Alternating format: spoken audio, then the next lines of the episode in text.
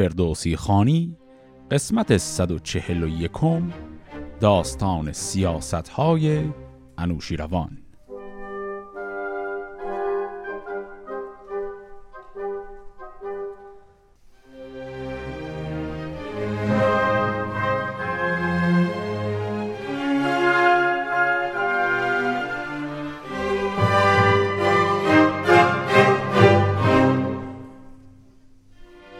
قسمت قبل با شروع پادشاهی و بر تخت نشستن انوشیروان تمام شد. پس ما وارد دوران پادشاهی ایشون شدیم. در انتهای قسمت قبل گفتم که اولین کاری که انوشیروان می‌خواد بکنه یک تغییر اساسی در ساختار مالیاتی کشور هست.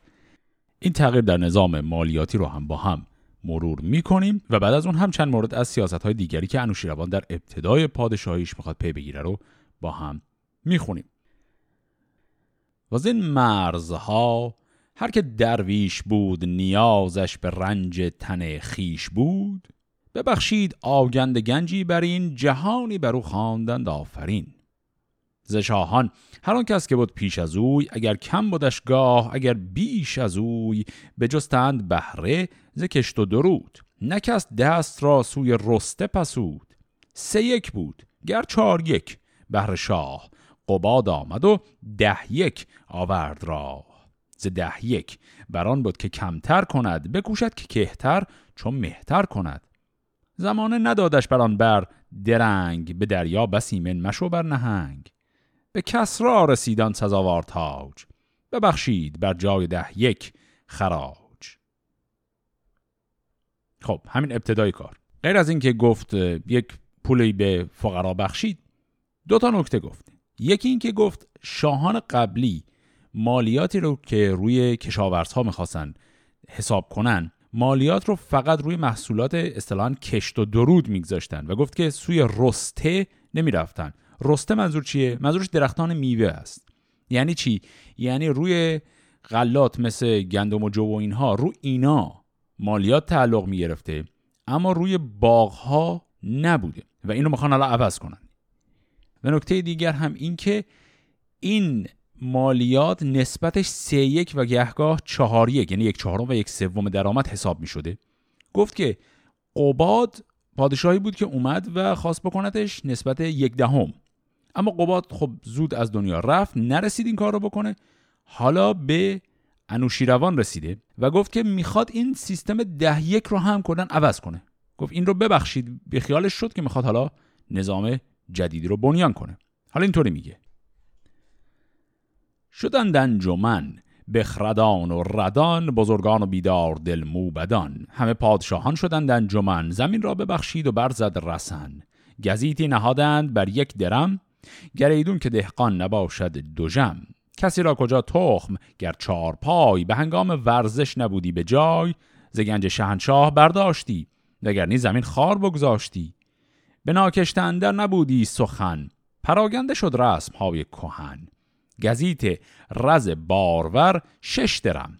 به خرماستان بر همین بود رقم. ز زیتون و از گوز هر میوه دار که در مهرگان شاخ بودی به بار ز ده بن درم یک رسیدی به گنج. نبودی جز نیست تا سال رنج. و از این خوردنی های خرداد ماه نکردی به بارندرون کس نگاه. کسی کش درم بود و دهقان نبود ندیدی غم و رنج کشت و درود بر اندازه از ده درم تا چهار به سالی از او بستدی کاردار. کسی بر کدیور نکردی ستم به سالی به سه بهره بود این درم. گزارنده بردی به دیوان شاه از این باج بهری به هر چهار ماه. دبیر و پرستنده شهریار نبودی به دیوان کسی زین شمار. گزیت و خراج آنچه بود نام برد به سه روز نامه به موبت سپرد. یکی آن که بر دست گنجور بود نگهبان آن نامه دستور بود. دگر تا فرستد به هر کشوری به هر کارداری و هر مهتری. سه دیگر که نزدیک موبت برند گزیت و سر باش ها بشمارند. به فرمان او بود کاری که بود ز باج و خراج و ز کشت و درود. پراگند کاراگهان در جهان که تا نیک و بد زو نماند نهان. همه روی گیتی پر از داد کرد به هر جای ویرانی آباد کرد. بخفتند بر پشت خرد و بزرگ به دابش خور آمد همی میش و گرگ. بسیار خوب همینجا رو مروری بکنیم بر این سیاست هایی که تا الان گفت شروع کرد روی محصول های مختلف به طبع اینکه این محصول ها چه جنسی هستند و چه وقتی از سال اینها رشد می‌کنن مالیات های مختلفی وضع کرد. یعنی برخلاف شاهان قبلی که کلا یه مالیات عمومی روی فراورده های کشاورزی میگذاشتن در دوره کسرا انوشیروان محصول با محصول مالیاتش فرق می‌خواد بکنه. گفت که اول این باز خیلی شبیه چند تا پادشاه قبلی اگر کسی زمیندار باشه اما به هر دلیلی ناتوان باشه از کشاورزی بهش وام داده میشه از خزانه کشور که بتونه کشاورزیش رو ادامه بده. بعد از اون گفت که رز بار و رز که خب میشه انگور. شش درم خورما هم باز همینقدر بعد از اون گفت که زیتون و گردو و همه میوه هایی که توی پاییز در میان میوه هایی که مهرگان در میان از اینا از هر ده تا بون یعنی از هر ده تا محصول ده تا درخت یک درم می‌رسه به خزانه به عنوان مالیات. پس برای انگور از هر ده تا درختش شش درم خرما هم همینقدر ولی این محصولات دیگه یکی. بعد گفت اون محصولاتی که خورداد بار میان یعنی میوه های اصلا تابستانه. گفت از اونها مالیاتی گرفته نمیشه. بعدش گفت کسی که ثروتمنده ولی دهقان نیست زمیندار نیست. اون آدم به اندازه بین ده درم تا چهار درم سالی ازش گرفته میشه. بعد هم گفت کدیور کدیور میشه خب کسی که کت خدا هست مقام بالاتری داره. اون آدم به جاش سه به جای ده تا چهار سه ازش گرفته میشه به عنوان مالیات که کمی مالیاتش کمتره. بعد گفتی از اینها مسئول مالیات سالی چهار بار اینا رو منتقل می‌کنه به خزانه کشور و میاره. بعد اضافه کرد که تمام این حساب کتاب های مالیاتی توی سه تا دفتر مالیاتی مجزا نوشته میشه. گفت که به سه روزنامه به موبت سپرد. این روزنامه این همون دفتر ثبت رسمی. منظور روزنامه به معنای امروزیش که نشریات و مجلات هست نیست. بعد خب این سه تا جریانش چیه؟ عمدن می‌خوان سه جای مختلف بنویسنش که مطمئن باشن هیچ تقلبی هیچ مشکلی در کار نیست. گفت که از این سه تا دفتر مالیاتی یکیش دست گنجوره کسی که خزانه دار مملکته و گفت نگهبانش دستوره یعنی وزیر پادشاه میشه مسئول مراقبت از این نسخه. این یکی. دومی رو گفت که فرستد به هر کشوری به هر کاردار یا هر مهتری. پس نسخه دوم این دفتر میره سراغ همون مناطق مختلف کشور همون جاهایی که ازشون اون مالیات اومده. تا اونها هم ببینن که خب بالاخره حساب کتاب مالیاتی که دارن پرداخت می‌کنن به خزانه مرکزی کشور چجوریه این شد دو تا نسخش نسخه سوم گفت نزدیک موبد برند. پس یه موبدی هم هست احتمالا به هر حال موبد بزرگ کشوره. و این موبد هم گفت که پراگنده کاراگهان در جهان که تا نیک و بد زو نمارد نهان. پس ایشون هم یک سری معمورانی رو به سرتاسر سر کشور میفرسته احتمالا در قالب معمور مخفی یا چیزی شبیه به این که اونام نظارت کنن. پس دفتر سوم که دسته موبت هست به واسطش یک نظام نظارت بر ساختار مالیاتی رو اینها باش تدوین کردن که مراقب باشن که هیچ کدوم از کارگزاران سرتاسر سر کشور به حال کار غلطی انجام ندن. پس به این شکل این نظام مالیاتی تا اینجاش عوض شده. حالا می‌خواد این رو در قالب نامه ابلاغ کنه به سرتاسر سر کشور این تصمیم ها رو. به این شکل میگه. یکی نامه فرمود بر پهلوی پسند آیدت چون ز من بشنوی. نخستین سر نامه بود از هست شهنشاه کسرای یزدان پرست. که بر روز بهرام خرداد ماه که یزدانش داد از جهان تاجگاه برومند شاخ از درخت قباد که تاج بزرگی به سر برنهاد سوی کارداران باج و خراج پرستنده سایه فر و تاج. بیاندازه از ما شما را درود هنر با نژاد در بود برفزود. نخستین سخن. چون گشایش کنیم جهان آفرین را ستایش کنیم. خردمند و بینادلان را شناس که دارد ز دادار گیهان سپاس. بداند که هست اوز ما بینیاز به نزدیک او آشکار است راز. کسی را کجا سرفرازی دهد نخستین ورا بینیازی دهد. مرا داد فرمود و خود داور است. زهر برتری جاودان برتر است. به یزدان رسد شاه و کهتر یکیست. کسی را جز از بندگی کار نیست. ز مغز زمین تا به چرخ بلند ز خاشاک تا تیر خاک نژند پی مور بر خیشتن برگواست که ما بندگانیم و او پادشاست. نفرمود ما را جز از راستی که دیو آورد کژی و کاستی. اگر بهرمند زین سرای سپنج نبودی جز از باغ و ایوان و گنج نجستی دل من جز از داد و مهر گشادن به هر کار بیدار چهر. کنون روی بوم زمین سر به سر از خاور برو تا در باختر به شاهی مرا داد یزدان پاک ز خورشید رخشنده تا تیر خاک. نباید که جز داد و مهر آوریم وگر چین به کاری به چهر آوریم. شبانی کمندیش و دشتی بزرگ همی گوسپندی نماند ز گرگ. نباید که بر زیر دستان ما ز دهقان از در پرستان ما به خشکی به خاک و به کشتی بر آب به رخشند روز و به هنگام خواب ز بازارگانان که بر تر و خشک درم دارد و در خوشاب و مشک که تابند خور جز به داد و به مهر به تابد بر ایشان ز خم سپر بر این گونه رفته نژاد و گوهر پسر تا جیابد همی از پدر. جز از داد و خوبی نبود در جهان یکی بود با آشکارا نهان. نهادیم بر روی گیتی خراج گزیت درخت از پی تخت و تاج. چون این نام آرند نزد شما که فرخنده با دور مزد شما کسی کو بر این یک درم بگذرد. به بیداد بر یک نفس بشمرد به یزدان که او داد دهیم و فر اگر نی میانش ببرم به ار. بر این نیز پادفره کردگار بیابد که تخم بداید به بار. همین نامه و رسم بنهید پیش مگردید از این فر و خائین و کیش.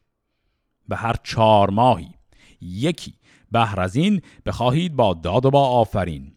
به جایی که باشد زیان ملخ وگر تف خورشید تابد به شخ وگر برف و باد سپهر بلند بدان کشتمندان رساند گزند همان گر نیاید به نوروز نم ز خشکی شود دشت خرم دوژم مخواهید باژندران بوم و رست که ابر بهاران به باران نشست. ز تخم پراگنده و مزدرنج ببخشید کارندگان راز گنج. زمینی که او را خداوند نیست بمرد و ورا خیش و پیوند نیست. نباید که آن بوم ویران بود که در سایه شاه ایران بود که بدخواه بر گنج ننگ آورد که چونین بهانه به چنگ آورد. ز گنجان چه باید؟ ندارید باز که کرده است یزدان مرا بینیاز که ویران بود بوم در بر من. نتابد بر او سایه فر من. کسی را که باشد در این پایکار اگر گیرد این کار دشخار خار کنم زنده بر دار جایی که هست اگر سرفراز است و گر زیر است بزرگان که شاهان پیشین بودند از این کار بر دیگرائین بودند بد و نیک با کارداران بودی جهان پیش اسب سواران بودی خرد را همی خیره بفریفتند به دفزونی گنج نشکیفتند. مرا گنج داد است و دهقان سپاه نخواهم به دینار کردن نگاه. شما را جهان باز جستن به داد نگه داشتن ارج مرد نژاد گرامی تر از جنگ بدخواه من که جویت همی کشور و گاه من. سپه بود که مردم فروشد به زر نباید بدین بارگه با کمر. کسی را کند ارج این بارگاه که با داد و مهر است و با رسم و راه. چو بیدار دل کارداران من به دیوان موبت شدند انجمن پدید آید از گفت یک تن دروغ از آن پس نگیرد بر ما فروغ. به بیدادگر بر مرا مهر نیست پلنگ و جفا پیش مردم یکیست. هر آن کس که او راه یزدان بجست به داب خرد جان تیره بشست بدین بارگاهش بلندی بود بر موبدان ارجمندی بود. به نزدیک یزدان ز تخمی که کشت بیابد به پاداش خرم بهشت. که ما بینیازیم از این خواسته که گردد به نفرین روان کاسته. گر از گوشت درویش باشد خورش ز چرمش بود بیگمان پرورش. پلنگی به از شهریاری چونین که نه شرم دارد نه آین و دین. خب تا همینجا این نامه رو مرور کنیم. نامه خیلی طولانی بود. بخش های اول این نامه نعت ستایش و سنای پروردگار خیلی شبیه باقی نامه هایی که تا حالا در شاهنامه داشتیم. اما می‌رسیم بالاخره به اونجایش که شروع می‌کنه ابلاغ کردن جزئیات این سیاست مالیاتی. یکی دو تا از نکتهایی که تو این نامه گفت جزئیاتیه که توی این توضیح کلی اون سیاست نداشتیمش. مثلا خیلی با شرح زیادی گفت اگر بلای طبیعی بر سر مزرعه بیاد. خشک سالی بشه سیل بشه بلاهایی که میاد. اگر به این دلایل مشکلی بیاد شما اون مزرعه رو ازش مالیاتی نگیرید. اینا رو که گفت بعدم چپ و راست خطونشون کشید. گفت یک دینار کم و زیاد بشه. این رو من اون شخصی که این کارو کرده با اره نصف می‌کنم اعدام می‌کنم و الی آخر. که دیگه نشون داد قضیه چقدر جدیه. علاوه بر اون باز هم یک صحبت کرد درباره اینکه این پول پولی نیست که من برای خودم بخوام. و گفت که وظیفه شبانی چوپانی این مملکت دست من داده شده و به همین دلیل من باید این رو درست انجام بدم. وگرنه این برای این نیست که من دنبال پر کردن جیب خودم هستم. این رو هم چندین بار تکرار کرد و بعد هم گفت که شاهان پیشین گفت که بزرگان که شاهان پیشین بودند از این کار بر دیگر آین بودند. گفت شاهان قبلی فرق می‌کرد شیوشون و گفت منظورش از فرقش چیه؟ گفت بدونیک با کارداران بودی. جهان پیش اسب سواران بودی. یعنی کاردارها کسانی که مالیات می‌گیرن آدم خوبتشون قاطی بود و بعضیاشون ظلم می‌کردن بعضیاشون هم کارشون درست انجام می‌دادن. ولی گفت در دوره من همچین خبری نیست. حتی یک نفر از کارداران هم کارش درست انجام نده من اعدامش می‌کنم. شوخی هم ندارم.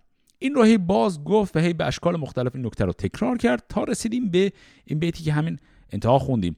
این رو یه مقداری بیشتر باید توضیح داد. یک توصیفی به کار برد.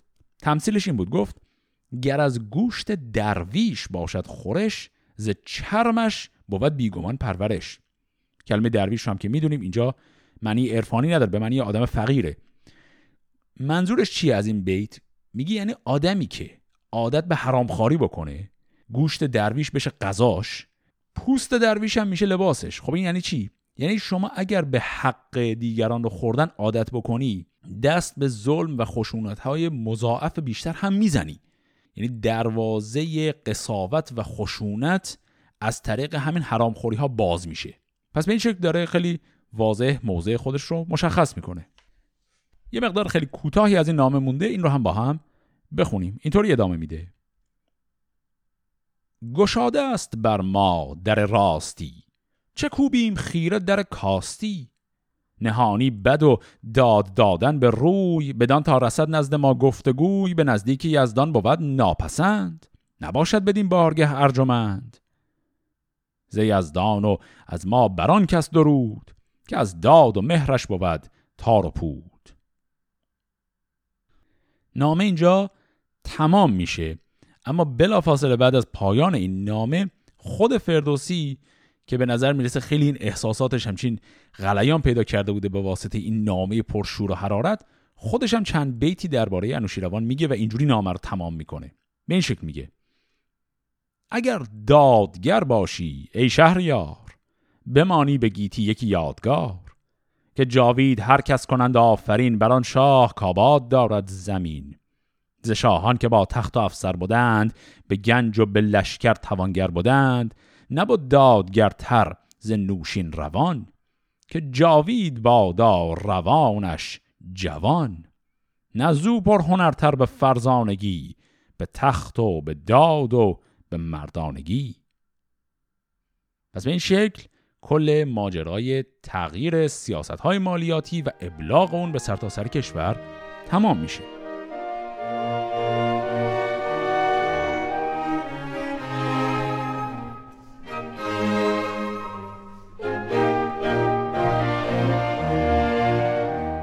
ورا موبدی بود بابک به نام. هوشیوار و بینا دل و شادکام. دودا دیوان عرض سپاه. بفرمود تا پیش درگاه شاه راست جای بلند و فراخ سرش برتر از چرخ درگاه کاخ. پس همینجا آشنا شدیم با یک فردی به نام بابک که گفت که دیوان عرض سپاه رو انوشیروان به او داد. دیوان ارز سپاه هم بارها داشتیم. یعنی همون دفتر و دستک دیوانی که مربوط به امور لشکری هست. پس مسئولش شد این آقای بابک. گسترد فرشی بر او شاهوار نشستند هر کس که بودش به کار. ز دیوان بابک برآمد خروش نهادند یک سر بر آواز گوش که ای نامداران جنگ آزمای سراسر به دست بندرارید پای خرامید یک سر. به درگاه شاه به سر برنهاده از آهن کلاه زرهدار با گرزه گافسار کسی کو درم خواهد از شهریار. بیامد به دیوان بابک سپاه هوا شد ز گرد سواران سیاه. چو بابک سپه را همه بنگرید درفش و سر تاج کسرا ندید. از ایوان به دست بندر آورد پای بفرمودشان بازگشتن به جای. برای نیز بگذشت گردان سپر چو خورشید تابنده بنمود چهر خروشی برآمد ز درگاه شاه. که ای گرزداران ایران سپاه همه با سلیح و کمان و کمند به دیوان بابک شوید ارجمند. برفتند با نیزه و خود و گبر همی گرد لشکر برآمد به دبر. نگه کرد بابک به گرد سپاه چو پیدا نبود فر و اورند شاه. چون این گفت که امروز با مهر و داد همه باز گردید پیروز و شاد خب تا الان چی شد؟ اتفاق عجیبی داره میفته. آقای بابک خب مسئول پرداخت سپاه شده دیگه. پیغام داده به سرتاسر سر کشور به همه سپاهیان که زرهتون رو بپوشید لباستون رو بپوشید پاشید بیاید. هر کس که می‌خواد درآمد خودش رو از دیوان بگیره پاشی بیاد. همه لشکر پا شدن اومدن سر تا سر دشت پر از لشکر شده. بابک نگاه می‌کنه و اثری از گفت درفش کسرا یعنی همون شاه نمی‌بینه. یعنی بین سپاهیان خود شاه رو نمی‌بینه. و بعد همه رو مرخص می‌کنه. پولی هم به کسی نمیده. بعد دوباره این اتفاق میفته دوباره بابک پیغام میده به همه که هر که می‌خواد پاشه بیاد. دوباره کل لشکر جمع میشن میان و باز هم بابک نگاه می‌کنه و انوشیروان رو بینشون نمی‌بینه و دوباره همه رو مرخص می‌کنه. خب حالا ببینیم جریان این قضیه چی هست. یک بار سوم هم عین این اتفاق می‌خواد بیفته. به روز سه دیگر برآمد خروش. که این نامداران با فر و هوش مبادا که از لشکری یک سوار ابا ترگ و با جوشن کارزار نیاید بر این بارگه نگذرد ارزگاه و دیوان اون ننگرد. همان کس که هست او به تاج ارجمند به فر و بزرگی و تخت بلند بداند که بر عرض آزرم نیست سخن با مهابا و با شرم نیست. شهنشاه کس را چو بگشاد گوش ز دیوان بابک شنید این خروش بخندید و خفتان و مغفر بخواست درفش بزرگی بر افراشت راست. به دیوان بابک خرامید شاه نهاده از آهن به سر بر کلاه فروهشته از ترگ رومی زره زده بر زره بر فراوان گره. یکی گرزه گاف پیکر به چنگ زده بر کمرگاه تیر خدنگ. به بازو کمان و بزین بر کمند میان را به زرین کمر کرده بند. برانگیخت اسب و بیافشارد ران به گردن برآورد گرز گران. انان را چپ و راست لختی پسود سلیح و سواری به بابک نمود. نگه کرد بابک پسند آمدش. شهنشاه را فرمند آمدش. بدو گفت شاها انو شب بدی روان را به فرهنگ تو شب بدی بیا راستی روی کشور به داد بر این گونه داد از تو داریم یاد دلیری بود از بنده این گفتگوی سزدگر نپیچی تو از داد روی. انان را یکی باز پیچی به راست. چنان که از هنرمندی تو سزاست. دگر بار کس را برانگیخت اسب چپ و راست بر سان آزرگوش اسب نگه کرد بابک به دو خیره ماند جهان آفرین را فراوان بخواند. سواری هزار و گوی دو هزار نبودی کسی را گذر بر چهار. درم می فزون کرد روزی شاه. به دیوان خروش آمد از بارگاه که اسب سر جنگ جویان بیار. سوار جهان نامور شهریار. فراوان بخندید نوشین روان که دولت جوان بود و خسرو جوان. خب اینجا چی شد؟ پس دو بار بابک همه رو صدا کرد همه اومدن شاه بینشون نبود. و خب سوالی که برای ما مطرح میشه که اصلا شاه برای چی باید بینشون می بود و بار سوم که بابک این پیغام رو داد دیگه اینجا خیلی واضح گفت که همه لشکر بیان من جمله خود شاه. اینو دیگه واضح گفت. گفت همان کس که هست او به تاج ارجمند. اونم پاشه بیاد. بعد گفت که بداند که بر ارز آذر نیست. یعنی خجالت نکشه پاشه بیاد. بعد خب شاه اینو میشنوه و لباسش رو میپوشه و پامیشه میراد. شاه که میاد بابک می‌بینه قرمون صدقه شاه میره و بعد هم میگه که به شاه هم می‌خواد درآمد بده. یعنی همون پولی که در حالت عادی به همه سپاه از سرداران بگیر تا سربازها میده یه مقرری خاصی هم برای شاه می‌خواد تعیین کنه. و تنها فرقش اینه که درآمدی که برای شاه در نظر گرفته توی این حساب کتابا بیشتر از بقیه است. گفت که سواری هزار. کسانی که اسب سوار هستن هزار درهم اینها درآمدشونه. گوی دو هزار. گو که میشه همون پهلوان اونایی که دیگه خیلی شاخصن دو هزار. بعد گفت نبودی کسی را گذر بر چهار. دیگه هیچ کس به چهار هزار نمی‌تونست برسه. رقم درآمدش. درآمدی که به شاه داد از این هم بردش بالاتر. یعنی از اون 4000 هم بردش بالاتر و به این شکل درآمد شاه بیشتر از بقیه است. اما این نکته که برا شاه هم درآمد تعیین کرده این باز خودش نکته عجیبیه. چون در حد عادی شاه اصلا لازم نیست شما توی دفتر و دسته حساب حقوق سپاهیان برای شاه هم حقوق بنویسی. خب شاه که مالک همه اینا هست. این کار بابک قرار نشون دهنده این باشه که چقدر حساب و کتاب و عدالت امور مالیاتی و امور درآمدی در دربار انوشیروان جدی گرفته میشه. انوشیروان که می‌بینه بابک برای او هم داره حقوق معین می‌کنه میخنده خوشحال میشه. به نظرش کار درست و جالبی میاد. و بعد بابک این رو می‌خواد حالا توضیح بده. چو برخواست بابک ز دیوان شاه بیامد بر نامور پیشگاه بدو گفت کی شهریار بزرگ؟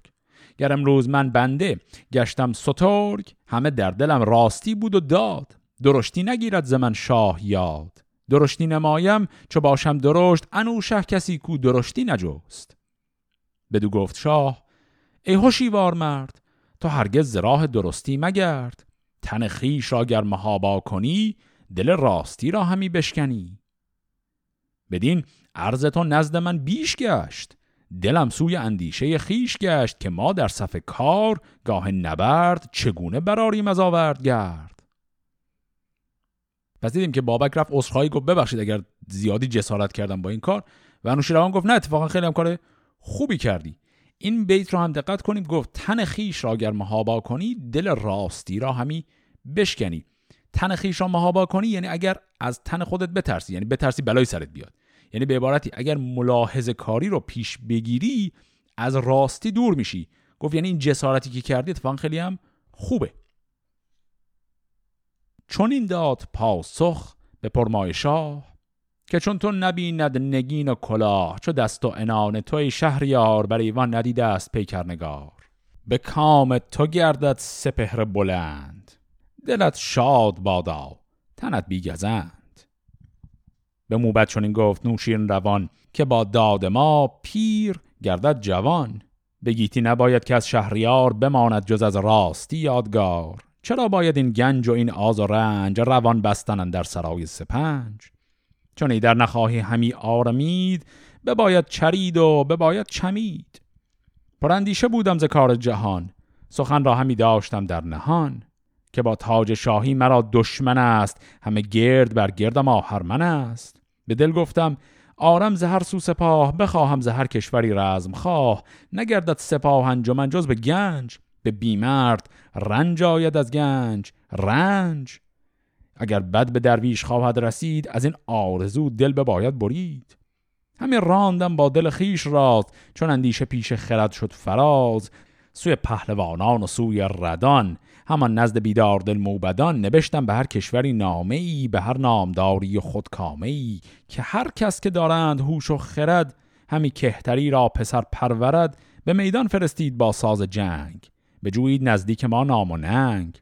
نباید که اندر فراز و نشیب ندانند چنگ و انان و رکیب. به گرز و به شمشیر و تیر و کمان بدانند پیچید با بدگمان. جوان بی هنر سخت ناخش بود. اگر چند فرزند آرش بود. عرض شد ز در سوی هر کشوری درم برد نزدیک هر مهتری. چهل روز بودی درم را درنگ برفتند از شهر با ساز جنگ. ز دیوان چو دینار برداشتند بدان خرمی روز بگذاشتند.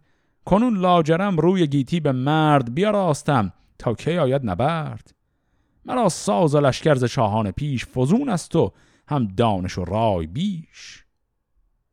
سخنها چو بشنید موبد شاه بسی آفرین خواند بر تاج و گاه.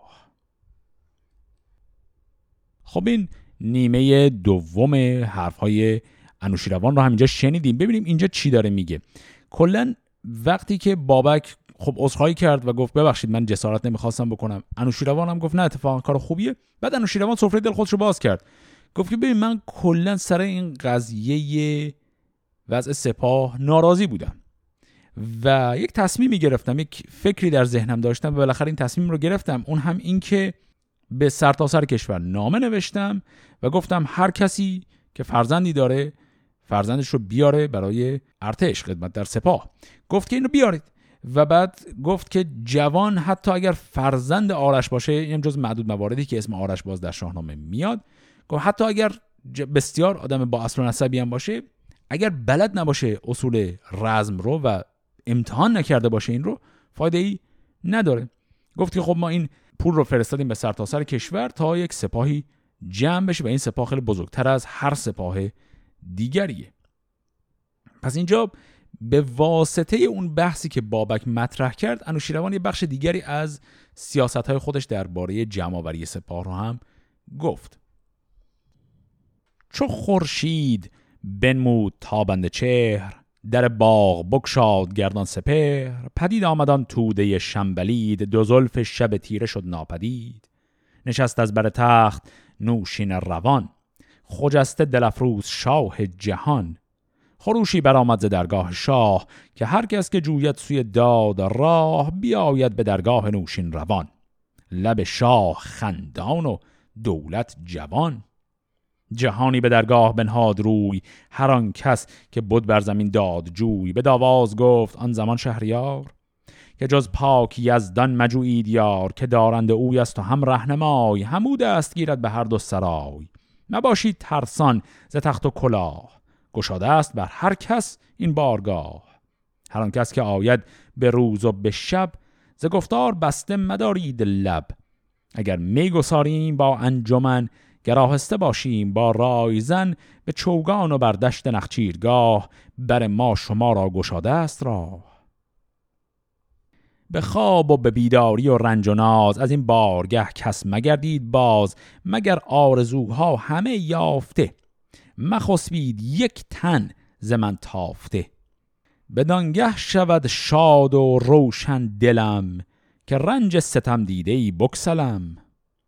مبادا که از کارداران من گر از لشکر و پیشکاران من بخسبد کسی با دلی دردمند که از درد او بر من آید گزند. سخن گرچه اندک بود در نهان بپرسد ز من کردگار جهان.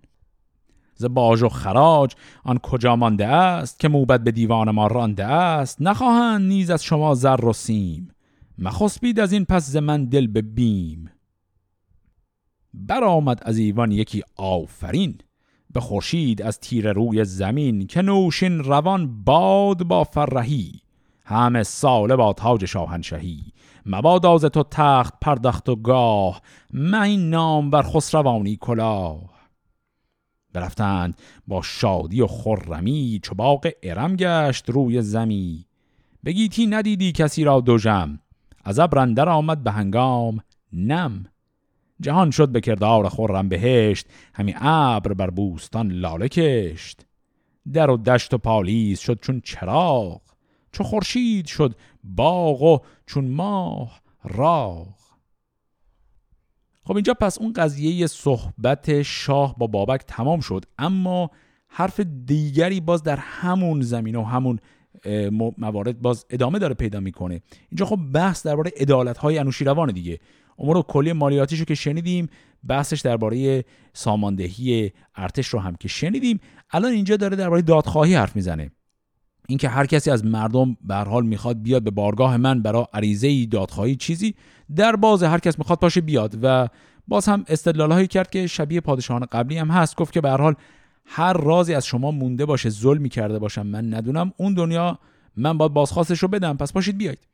و مردم هم میان و می‌بینیم که تموم که میشه این نکته ذکر میشه که باران شروع به باریدن می‌کنه و هوا خیلی خوب میشه و کلا همه چیز خیلی ترتمیز میشه. اینم باز جز اون مواردی که در شاهنامه زیاد تا حالا داشتیم که عدالت در نظام کشور رو به وضع طبیعت ربط میده. چون پادشاه عادله پس باران به موقع میاد و کشور پر از زیبایی و خرمی میشه. حالا خبر این خرمی به ممالک اطراف هم می‌خواد برسه به این شکل. پس آگاهی آمد به روم و به هند که شد روی ایران چو رومی پرند. زمین را به کردار تابند ماه به داد و به لشکر بیاراست شاه. کسی آن سپه را نداند شمار به گیتی مگر نام و شهریار. همه با دل شاد و با ساز جنگ همه گیتی افروز با نام و ننگ. دل شاه هر کشوری خیره گشت زنوشین روان رایشان تیره گشت. فرستاده آمد ز هند و ز چین همه شاه را خواندند آفرین. ندیدند با خیشتن تاو اوی سبک شد به دل باش با ساو اوی. همه کهتری را بیاراستند بسی بدره و برده ها خواستند. به زرین عمود و به زرین کلاه فرستادگان برگرفتند راه. به درگاه شاه جهان آمدند چه با ساو و باژ مهان آمدند. بهشتی شد. آراسته بارگاه زبس برده و بدره و بارخواه. پس خبر وضعیت قوی لشکر و کلا وضع خوب کشور که به همسایه ها می‌رسه اونها هم می‌بینن تاب و توان مقابله و به چالش کشیدن کشور رو ندارن و میپذیرن که باش بدن به ایران و دیدیم که با این باش ها اومدن فرستادگان. پس وضع دیگه در نهایت خوبی و خوشیه. همه چیز در داخل و بیرون کشور همه چیز داره به بهترین شکل پیش میره. چیزی که میمونه برای ادامه این قسمت که بخش طولانی هم هست داستان گردش انوشیروان به سرتاسر سر کشوره. یه دور می‌خواد بره و نقاط مختلف کشور رو خودش بازدید کنه. این رو هم با هم بخونیم.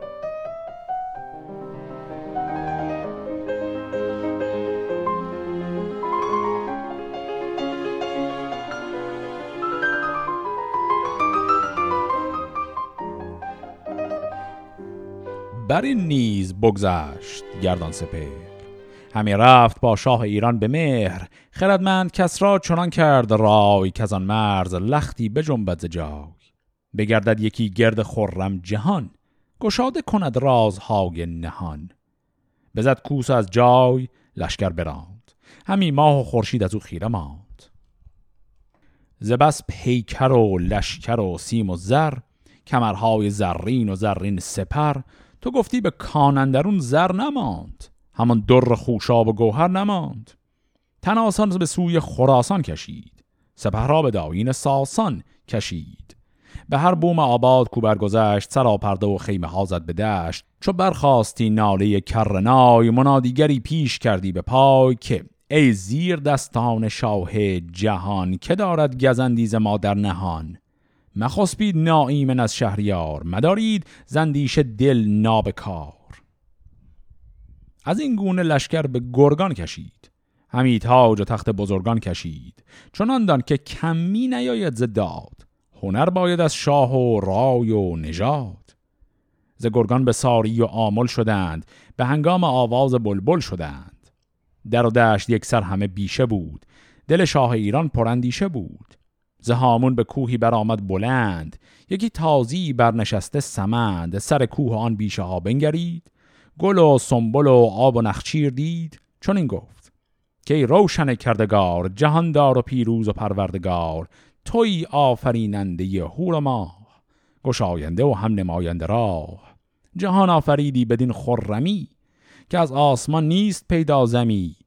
کسی کو جز از تو پرستد همی روان را به دوزخ فرستد همی.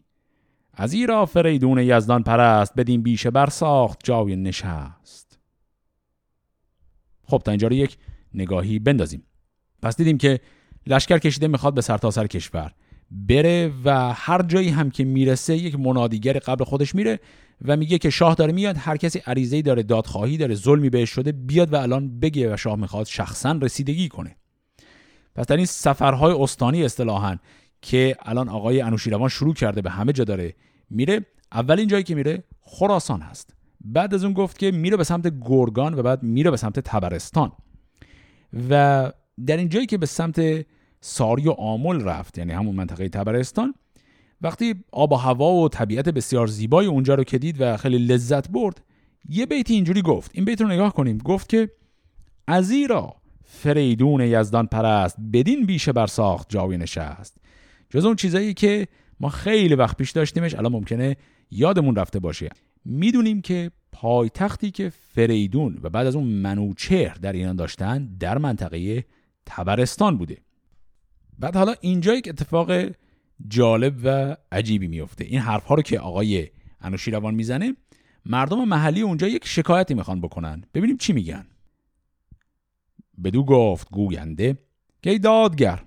گر ایدرز ترکان نبودی گذر از این مای ورجا بدین فرهی دل ماز رامش نبودی توهی نیاریم گردن برافراختن ز بس کشتن و غارت و تاختن. نماندند بسیار اندک به جایز پرنده و مردم و چارپای.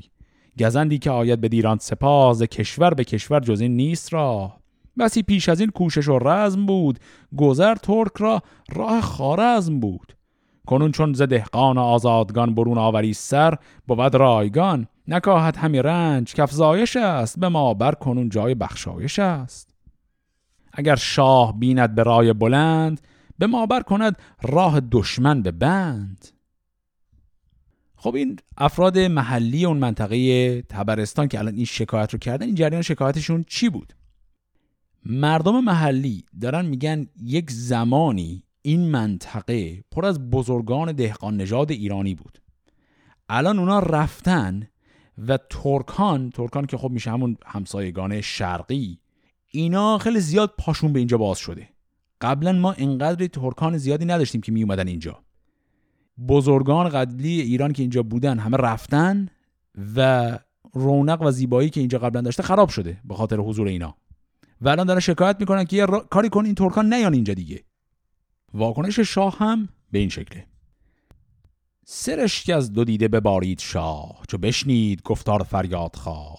به دستور گفت آن زمان شهریار که پیش آمد این کار دشخار خار نشاید که از این پس چمیم و چریم وگر تاج را خیشتن پروریم.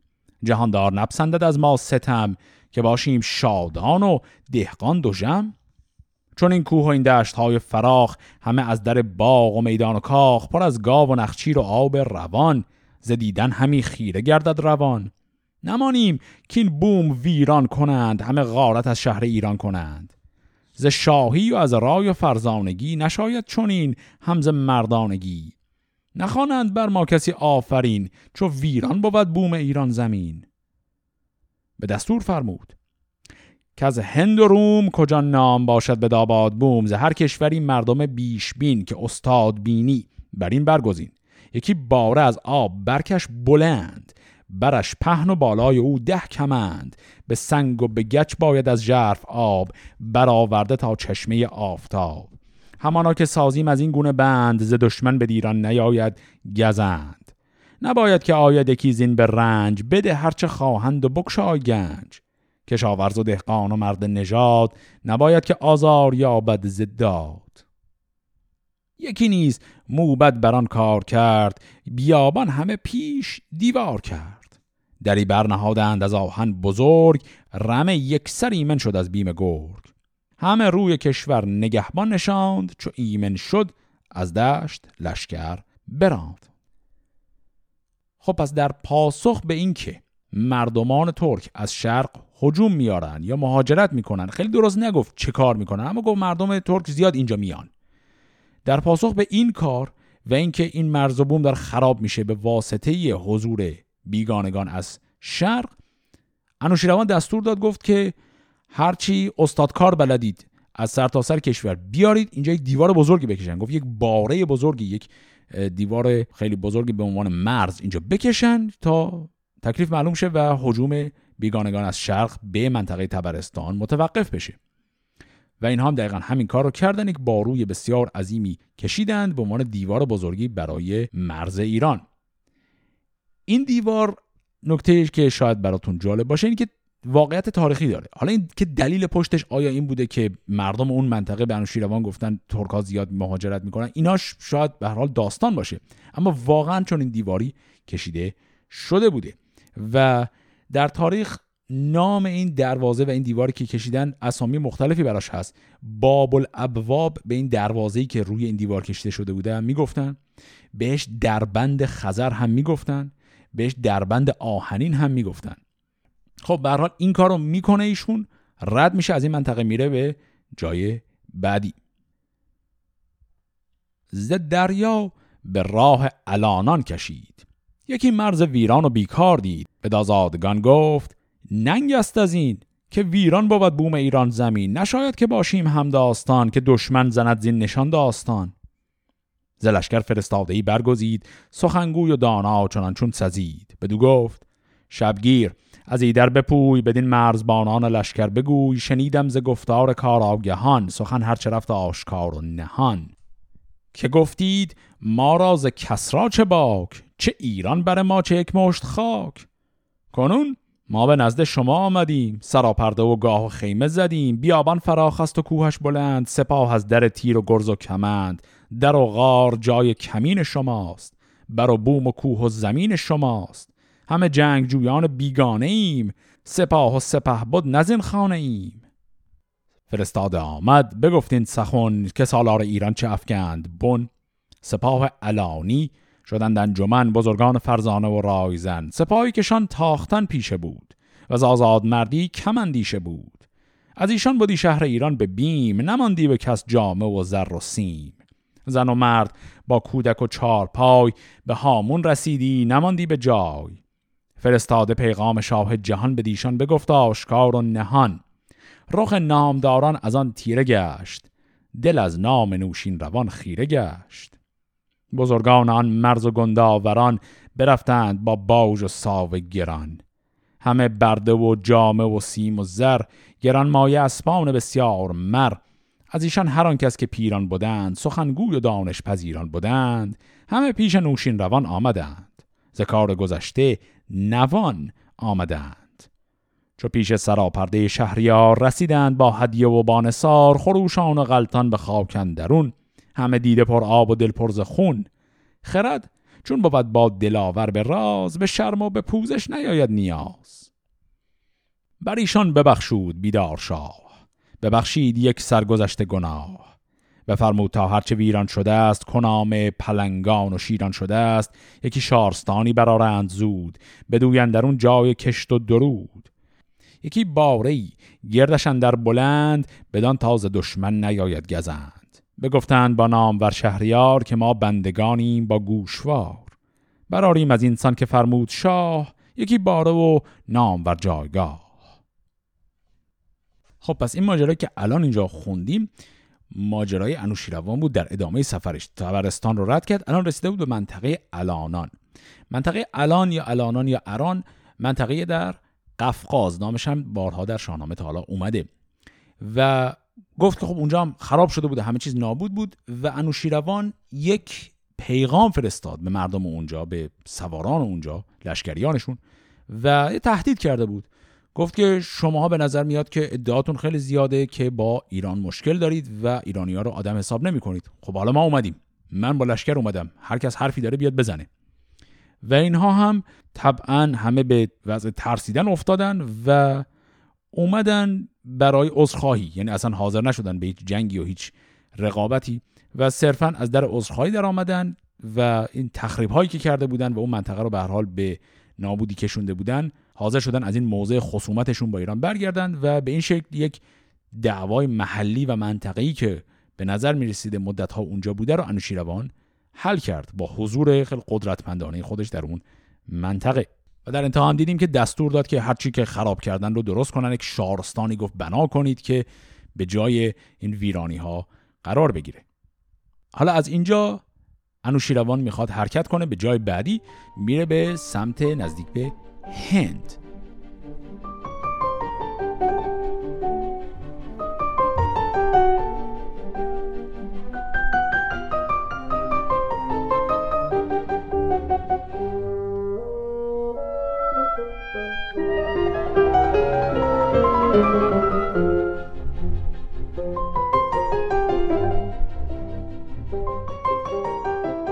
از آن جایگه شاه لشکر براند به هندوستان رفت و چندی بماند. به فرمان همه پیش اوی آمدند به جان هر کسی چارجوی آمدند. ز دریای هندوستان تا دو میل درم بود با هدیه و اسب و پیل. بزرگان همه پیش شاه آمدند زدود دل و نیک خواه آمدند. بپرسید کس را و بنواختشان بر اندازه بر پایگه ساختشان. به دل شاد برگشت از آن جایگاه جهانی پر از اسب و پیل و سپاه. به راه اندر آگاهی آمد به شاه که گشت از بلوچی جهانی تباه. ز بس کشتن و غارت و تاختن زمین را به دابندر انداختن. ز گیلان تباهی فزون است از این ز نفرین پراگنده گشت آفرین. دل شاه نوشین روان شد غمی برامیخت اندوه با خرمی. به دیرانیان گفت الانان و هند شد از بیم شمشیر ما چون پرند. بسنده نباشیم با شهر غیش همی شیر جوییم و پیچان ز میش. خب اینجا چی شد؟ ایشون یه سر رفت هند. تو هند اتفاق خاصی نیفتاد. یه مدتی بود و تفریح کرد و دید که همه چیز خیلی هم خوبه و غنام زیادی هم با خودش برداشت و آورد. تو مسیر برگشتن از هند یعنی به سمت غرب که داشت میومد بهش خبر آوردن که منطقه داره برمیگردی یعنی در حقیقت منطقه بلوچستان. گفت اینجا پر از بیداد و ظلمه. و ایشون گفت یه حالت با حالت کنایه. گفت ما رفتیم هند و الانان که مرزهای کشورن یعنی عملا قلمروهای مستقل خودشون هن. اونجاها رو ما آباد نگه داشتیم درست کردیم اگر مشکلی بوده. حالا داخل خاک کشور خودمون یه همچین فتنه و بلوایی به پایه. و بعد تمثیلی که آورد گفت که همی شیر جوییم و پیچان میش. خب حالا می‌خواد این قضیه بلوچ رو هم ببینه. چجوری درست کنه؟ بدو گفت گوینده که شهریار به پالیز گل نیست بیرنج خار. همان مرز تا بود با رنج بود ز بهر پراگندن گنج بود. ز کار بلوچ ارجمند درد شیر بکوشید با کارداران پیر. نبود سودمندی به دفسون و رنگ نه از بند و از رنج و پیکار و جنگ. اگر چند بود این سخن ناگزیر بپوشید بر خیشتن اردشیر پس الان اون فردی که اومده این شکایات رو مطرح می‌کنه میگه از دوره اردشیر با این گروهی از بلوچ ها که اینجا به حال بلوا و فتنه به راه انداخته بودن با اینا مشکل داشت و ما از اون موقع تا الان این مشکل رو داریم و نتونستیم حلش کنیم. ز گفتار دهقان برا شفت شاه. به سوی بلوچ اندر آمد به راه چون آمد به نزدیک آن برز کوه بگردید گردندرش با گروه. بر آن گونه گردندر آمد سپاه که بستند از انبوه بر باد راه. همه دامن کوه تا روی شخ سپه بود بر سان مور و ملخ. منادیگری گرد لشکر بگشت خروش آمد از غار و از کوه و دشت. که از کوفچی هر که یابید خورد وگر تیغداران و مردان گرد وگر انجمن باشد ار نباید که یابد رهایی یکی. چون آگاه شد لشکر از خشم شاه سوار و پیاده ببستند راه.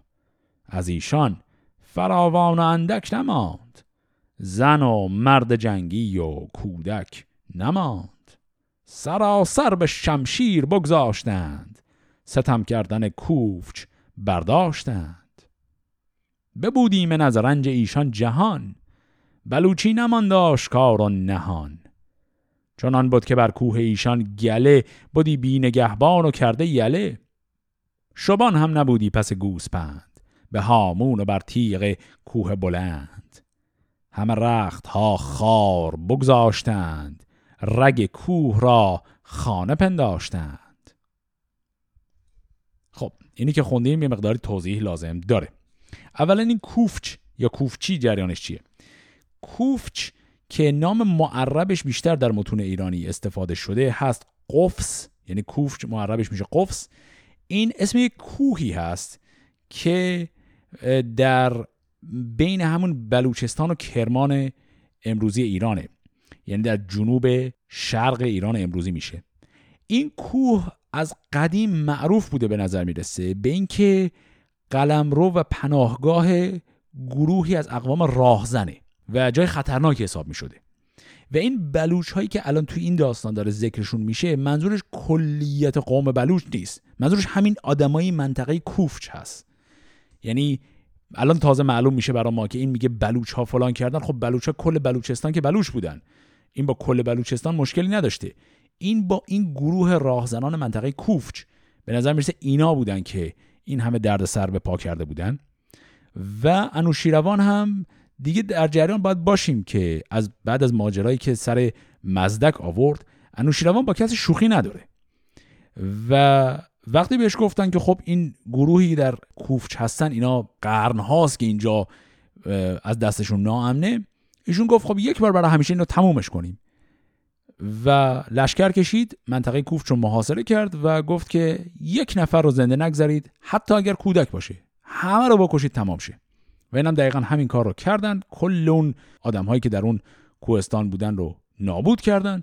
گفت در حدی نابود شده بودن که اینا گله های گوسفندی که داشتن یک چوپانی نداشت. گله گوسفند به امان خدا ول شده بود اون وسط بیابون. و گفت هر کسی هم ازشون زنده موند این بیت رو نگاه کنید که گفت همه رخت ها خار بگذاشتند رگ کوه را خانه پنداشتند. یعنی از خونه و زندگیشون فرار کردن لباس هم با خودشون نبردن رفتن توی قار توی کوه زندگی کردن. یعنی بازماندگان این کوفچات به این شکل فراری شدند از دست سپاه انوشیروان. پس ایشون این مشکلی رو که در این منطقه بود رو اینجوری ضربتی و همچین خشن و ناگهانی کلا تمام می‌کنه. خب حالا از این منطقه بلوچستان هم رد میشه. باز دوباره سر رو کج می‌کنه میره به سمت شمال ایران. ولی این دفعه به جای که بره سمت تبرستان میره به سمت گیلان. به این شکل. و از سوی گیلان کشید. چو رنج آمد از گیل و دیلم پدید. ز دریا سپه بود تا تیغ کوه. هوا پر درفش و زمین پر گروه پراگنده بر گرد گیلان سپاه. بشد روشنایی ز خورشید و ماه. چون این گفت. که ایدر ز خرد و بزرگ نباید که ماند پی میش و گرد چونان بود ز کشته همه کوه و دشت که خون در همه روی کشور بگشت. ز بس کشتن و غارت و سوختن خروش آمد و ناله مرد و زن. ز کشته به هر سو یکی توده بود. گیاها به مغز سرالوده بود. ز گیلان هر کس که جنگی بودند هوشیوار و با رای و سنگی بودند ببستند یک سر همه دست خیش زنان از پس و کودک خورد پیش. خروشان بر شهریار آمدند دریده بر و خاکسار آمدند. شدندن در آن بارگاه انجمن همه دست ها بسته و خسته تن که ما بازگشتیم از آن بدکنش مگر شاه گردد ز ما خوشمنش؟ اگر شاه را دل ز گیلان بخست ببریم سرهاز تنها به دست. دل شاه خوشنود گردد مگر چو بیند بریده یکی توده سر. چو چندان خروش آمد از بارگاه و آن گونه آواز بشنید شاه بر ایشان ببخشود شاه جهان. گذشته شدن در دل او نهان. نوا خواست از گیل و دیلم دو صد که از آن پس نگیرد یکی راه بد. یکی پهلوان نزد ایشان بماند چو بایسته شد کار لشکر براند. ز گیلان به راه مداین کشید شما و کران سپه را ندید این ماجرای گیلان چی بود؟ ماجرای گیلان رو دیگه اصلا جزئیاتش رو برای ما شرح نداد. صرفا به نظر می‌رسه توی منطقه دیلم و گیلان که دو تا منطقه کنار هم هستن توی این منطقه هم جنجالی به پا شده بوده و شورشی بوده و ماجرایی بوده. ولی جزئیات این شورش و اینکه کی رهبرشون بوده درخواستشون چی بوده برای چی شورش کرده بوده اینا رو داستان برای نمیگه. اتفاقی که اینجا داره میفته اینی که انوشیروان داره عملا صرفا سرکشی نمی‌کنه به سرتاسر سر کشور. تک تک شورش ها و فتنه ها و بلواهایی که تو کشور هست رو داره یکی یکی با لشکرش میره و میخوابونه اینا رو. همه رو می‌خواد نابود کنه. یعنی در ظاهر قضیه جوری داره تعریف میشه. انگار انوشیروان رفته که به سرتاسر سر کشور سرکشی کنه ببینه مثلا آدمی هست به ظلم شده و اگر گناه داره ببینه چشه و دلجویی کنه. این روایت همچین خیلی تر و تمیز و قشنگ ماجراست. به نظر می‌رسه اصل قضیه اینه که در سر تا سر کشور شورش ها و دعواها و بلواها و راهزنی ها و خیلی ماجراهای مختلفی بوده. ایشون لشکر به اون بزرگی رو جمع کرده. یکی یکی هر جای کشور که شورشی بوده رفته خونساش کنه. بس الان هم رسید به منطقه گیلان و دیلم. بدون هیچ توضیحی زد و هر کی بود رو نابود کرد. گفت که از کشته تپه ها درست کرد و باقیشون هم اومدن برای اعلام شکست. یک بیت همینجا داشتیم که گفت نوا خواست از گیل و دیلم 200 پس نوا هم قبلا داشتیم به معنای گروگانه. پس ایشون دویست نفر گروگان از این منطقه گرفت. میشه حد زد گروگان ها هم افراد درجه بالا یعنی آدمای بی کس و کار رو گروگان نمی‌گیرن. بزرگانی رو گروگان می‌گیرن که مطمئن باشن دیگه این فتنه برپا نمیخیزه. و بعد هم گفت یک پهلوان بزرگی رو نگه داشت اونجا که کاروبار رو مطمئن بشه درست انجام میده و بعد خودش لشکر رو جمع کرد برد به سمت پایتخت که همون مدائن هست. حالا در مسیر پایتخت هم یک اتفاق کوچک دیگر هم داریم. به این شکل. به ره بر. یکی لشکر بیکران پدید آمد از دور نیزه وران. سواری بیامد به کردار گرد که در لشکر گشن بود پای مرد. پیاده شد از اسب و بکشاد لب. چون این گفت که این منظر است از عرب. چون منظر بیامد به نزدیک شاه همه مهتران برگشادند راه. بپرسید از او شاه و شادی نمود ز دیدار او روشنایی فزود. جهان دید منظر زبان برگشاد. ز روم و ز قیصر همی کرد یاد. بدو گفت اگر شاه ایران تویی نگهدار و پشت دل ایران تویی چرا رومیان شهریاری کنند؟ به دشت سواران سواری کنند. اگر شاه بر تخت قیصر بود سزد گر سرفراز بی سر بود. چو دستور باشد گران مای شاه ببیند زمانیز فریاد خواه. سواران دشتی چو رومی سوار بیابند جوشن نیاید به کار. ز گفتار منظر برا شفت شاه که قیصر همی برفرازد کلاه. ز لشکر زبان آوری برگزید که گفتار ایشان بداند شنید بدو گفت از ایدر برو تا به روم. میاسای هیچ اندر آباد بوم. به قیصر بگوی ار نداری خرد ز رای تو مغز تو کیفر برد. اگر شیر جنگی نتازد به گور کبابش کند گور در دشت شور. ز منظر تو گر دادیابی بس است که او را نشست از پر کرکس است. چپ خیش پیدا کن از دست راست چو پیدا کنی مرزجویی رواست. چو بخشنده بوم و کشور منم بگیتی سرفراز و مهتر منم همه آن کنم کار که از من سزد. نمانم که بادی به دو بروزد تا با تازیان دست یازی به کین؟ یکی در نهان خیشتن را ببین و دیگر که آن پادشاهی مراست. در گاف تا برج ماهی مراست. اگر من سپاهی فرستم به روم تو را تیغ پولاد گردد چو موم. خب این تکه از داستان رو هم یک نگاهی بندازیم. پس وقتی رفتن به سمت مدائن یک لشکر بزرگی گفت از نیزوران اومد. نیزوران هم دیگه می‌دونیم اعراب هستن. لشکر اعراب اومدن به رهبری منظر. داستان خیلی واضح به ما نمیگه. آیا این منظر همون منظری که در داستان ابتدای داستان بهرام گور داشتیم یا این یه منظر دیگه است؟ می‌تونیم حدس بزنیم همون شاید هم همون نباشه. ولی به هر حال فردی به نام منظر هست رهبر اعراب اون منطقه است و اومده شکایت.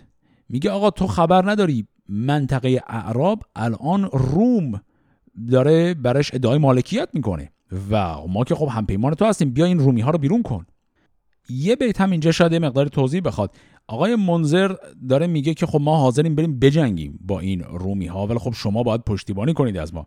و بعد برای نشون دادن رشادت خودش بیتی که میگه اینه که سواران دشتی چون رومی سوار بیابند جوشن نیاید به کار. سواران دشتی همون اعراب. اون جوشنی که اینجا داره میگه اشاره به جوشن اعراب نیست اشاره به جوشن رومی هاست میگه یعنی اگر ما رومی ها رو بریم به جنگشون رومی توی جنگ پیدا کنیم جوشن طرف بهش کمکی نمی‌کنه. یعنی ما می‌زنیم و مطمئنا میکشیمش. طبعا انوشیروان هم یک نامه بسیار پرعطا و پرکنایه‌ای می‌نویسه. خطاب به قیصر روم یک فرستادی رو می‌خواد بفرسته که بره این پیغام رو بده. در پیغامش خیلی واضح داره تحقیر می‌کنه طرف رومی رو. مثلا در این بیت میگه که چپ خیش پیدا کن از دست راست چو پیدا کنی مرجویی رواست. که خب معنیش هم خیلی واضحه داره تحقیر هم می‌کنه و بهش میگه که برگرد سر جای اصلیت.